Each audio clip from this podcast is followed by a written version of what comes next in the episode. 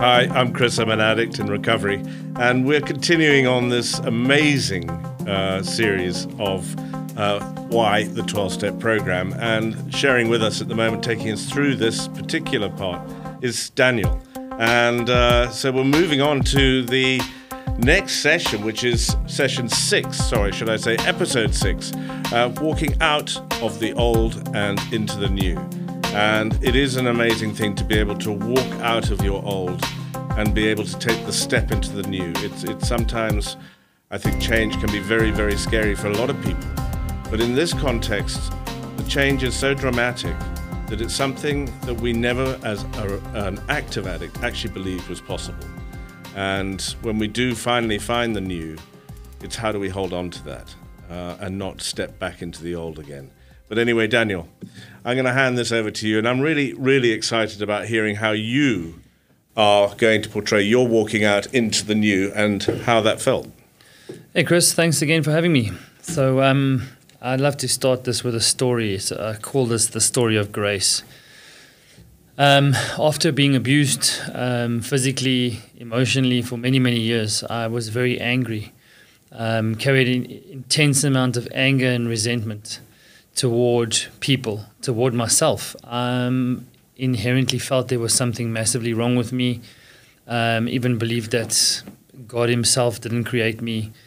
Um, huge problems with my personality, in and out of psychiatry and diagnosis um, of this and that, and and basically getting to the place of realizing that I was created for a reason and a purpose. I am unique, just like everybody is. I'm not any more special or non special than anyone else. But I want to talk about a moment of grace. In the midst of this anger and this resentment, um, I went to a, a, pub one night called Tribeca and I had my car parked two blocks away and it was happy hour. Um, and I paid for five Long Island iced teas up front and asked the barman if I could have 10 because it's happy hour, but over a bit more of an extended time. To drink 10 Long Islands in an hour is a little bit crazy. But be there three, four hours later, and I don't know how much I'd had to drink, but the barman said to me, Look, it's not giving you any more to drink. Um, just not serving you any more alcohol. And I uh, really got upset. Um, I was wearing a Hugo Boss suit. I'll never forget. it. It was Friday afternoon after work, celebrating a hard week and I went and fetched my car and I came rearing up the side road of the of the uh, pub and I took my car through well into the side wall of the center. I didn't go through the wall. I just wrote my car off.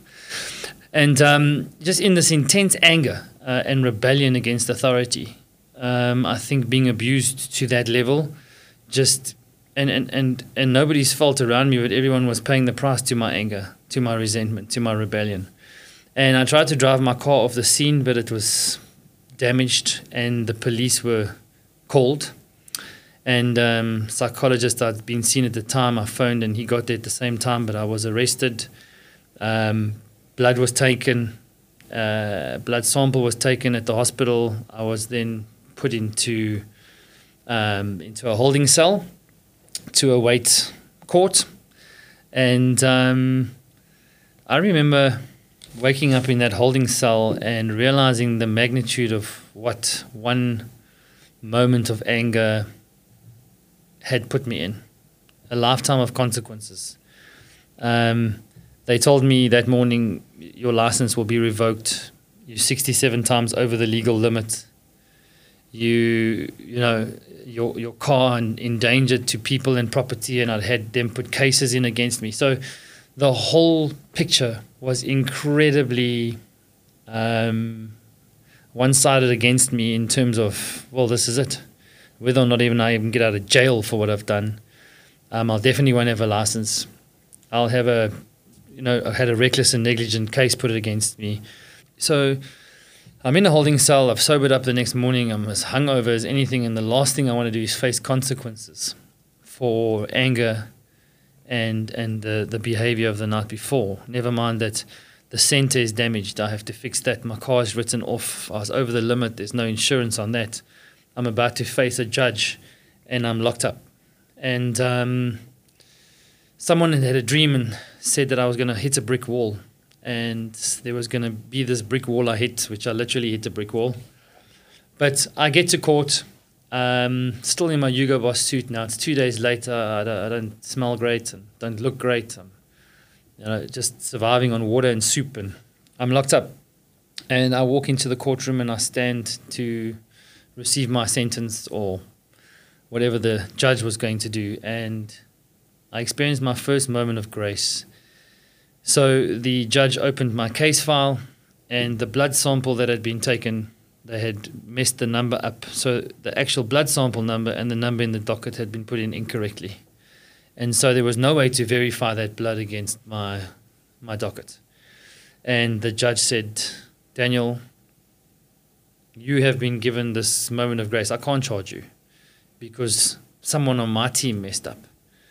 Um, and I'm trusting I never see you again.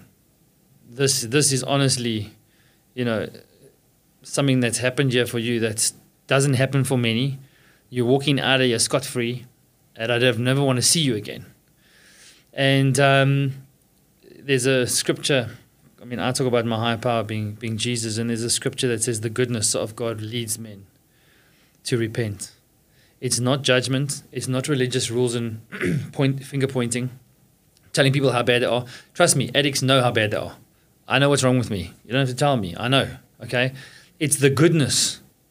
So reaching out to people, giving them an answer that says, "Hey, we want a relationship with you. We want to get to know you. We want to walk a road with you. We care about you. That moment of grace is what opened my heart and my life. It opened my heart and my life up because I should have gone to jail. I should have had my license revoked. I should have faced dire consequences, yet even my consequences were taken away. And not even by my own doing, by a judge. And don't many people see a higher power as this being that's sitting on a judgment seat throne, judging our behavior from when we wake up in the morning till when we go to bed at night. And so to be declared innocent knowing I was guilty, isn't that what this journey is all about?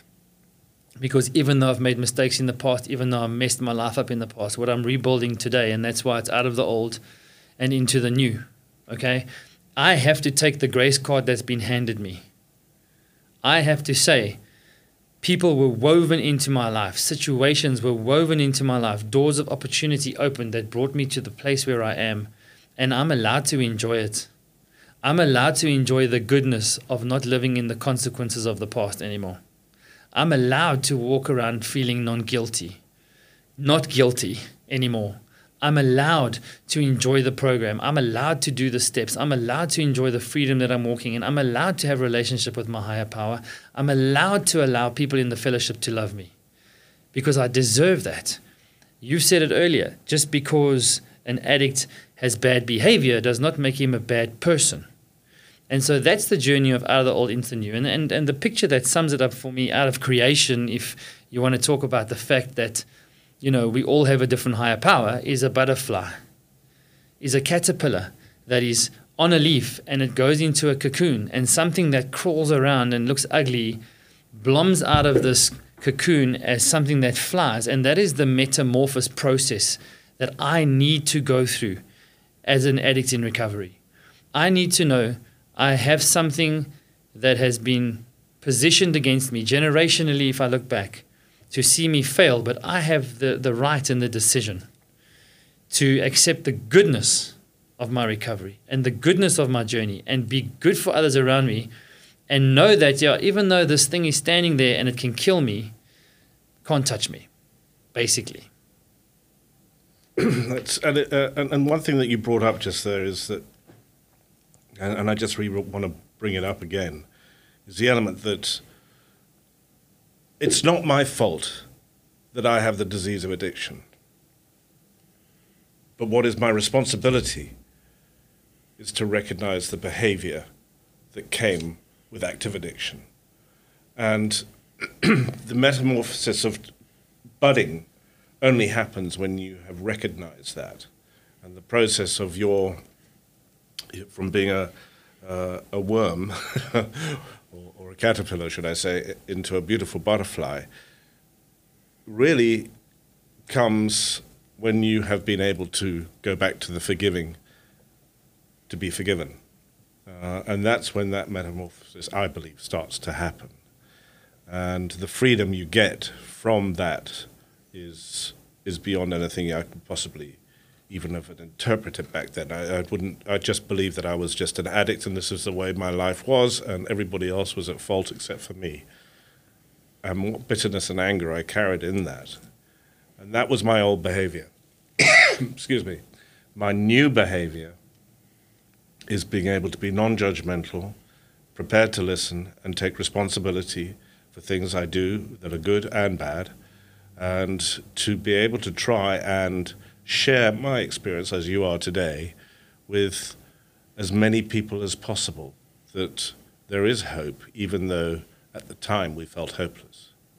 So, yeah, I just, you know, I think what's your description of, of this whole moving from the old into the new has been phenomenal. Yeah, Chris, so just to, to add on to that, um, personal story for me and in my own conviction, and it's not a judgment to anybody, it's my conviction, but a number of years ago, in my hurts when I'd run out of willpower and um, I had now derailed my life and stopped submission to authority, been kicked out of institutions, been told that, you know, uh, I'm a menace to society and, and there's nothing left for me. Um, having been abused then in the in, in the business world and everything, I, w- I wanted to. Well, I, I was on a process of starting a nightclub, um, and um, I thought to myself, well, you know what? I will be a tycoon. I will have a nightclub in a specific area. The place had already been built, and I was 90% of the way through the process of becoming the owner of that and creating an environment where I could allow my old behavior to flourish and become a tycoon in that world because religion had failed me, and religion will fail you because religion cannot hold you. You cannot be held by good behavior willpower, um, you know, saying sorry all the time. Those things can't hold you. And I had another encounter. I was uh, at an event and uh, there was a message being spoken, and there was just this incredible invitation to return to, you know, a life with my higher power. And I have, I was 90% of the way through this thing. Due diligence had been done, money would have been paid over. I would have had the resources come in and I would have I would have opened this nightclub and I would have lived there.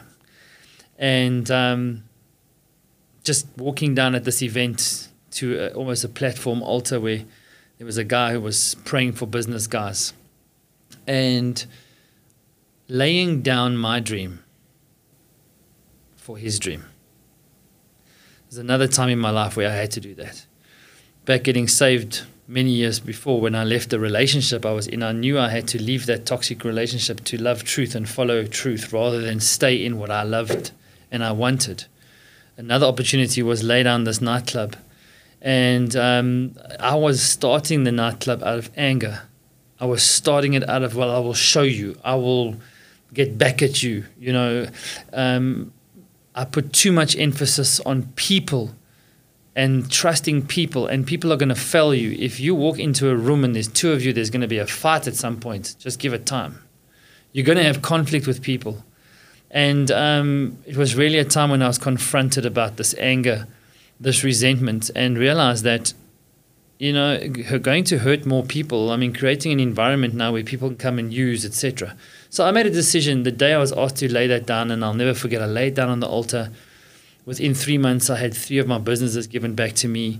Um, I started a whole new, a whole new journey and a whole new company, and rather lifting people up than pulling them down. But I made a decision: I'll never have a business that causes a man to stumble. So it is my conviction. I am not giving it to anyone else. It's not a prerequisite. I just said, I will not have a bottle store that sells alcohol to the one guy that maybe out of a hundred abuses it and destroys his family. And uh, so the whole nightclub vibe is everything that is attached to that, everything that could possibly cause a man to stumble. I said, I want nothing to do with that. And I've honestly seen doors of opportunity open, things happen in my life, um, mentoring and, and teaching people and writing leadership material and taking guys through journeys through this process of mine where I've set that as a standard. And again, I say, if a man stands for nothing, he falls for everything. So it's the little line I drew because of the devastation in my life. Not a law to put on anyone else, but it's something that I live by, and there's so much freedom in it. Because the opportunity comes and it's on my desk, and I know I'm not going to touch it. Because where I used to They couldn't care if a man stumbled to make money, couldn't care if I hurt someone else in my addiction, couldn't care if I stood on you while I was climbing my ladder. Whereas now the new thing is, I want to be good for people. I want to be good for others, not influence them negatively, influence them in a positive way. And that's been the transformation for me. Wow. Daniel, that's fantastic. And I, and I don't think, you know, there's any questions I could possibly put to that. I think that the whole new moral and ethical level of this new that we go down the road of is is imperative for our recovery to sustain it. And that is the whole thing about what the 12 step program does. It's ongoingly having the wonderful thing, and I, and I say for me, that is a wonderful thing to have a, a, a, a toolbox of things that I can use that I'm able to pick out a particular tool for that particular situation that I might be dealing with, whether it's I'm contemplating using again, so I'll go back to step one, whether I'm beginning to doubt my, doubt my higher power, I'll go to step two. And if I'm not letting go and I'm taking control, I'll use step three, right through to where you get to step 12, which is what you talked about, which is having a spiritual, having had a spiritual awakening uh, in, the, in the program, uh, further than what you had already. Uh, you want to really start spreading the news, uh, really spreading the message uh, with your own uh, experiences and strengths and hopes that you put forward today. So, Daniel, thank you. Brilliant. Thank you very, very much. So, that's it for this podcast that we've uh, just done. And the next one we're going to be doing is giving up your shame, humility, and rejection. And that's going to be really, really cool. So, I'm looking forward to that. And remember, everybody, it's been wonderful having you with us while we share this. And uh, I just say, just stay safe and keep it clean.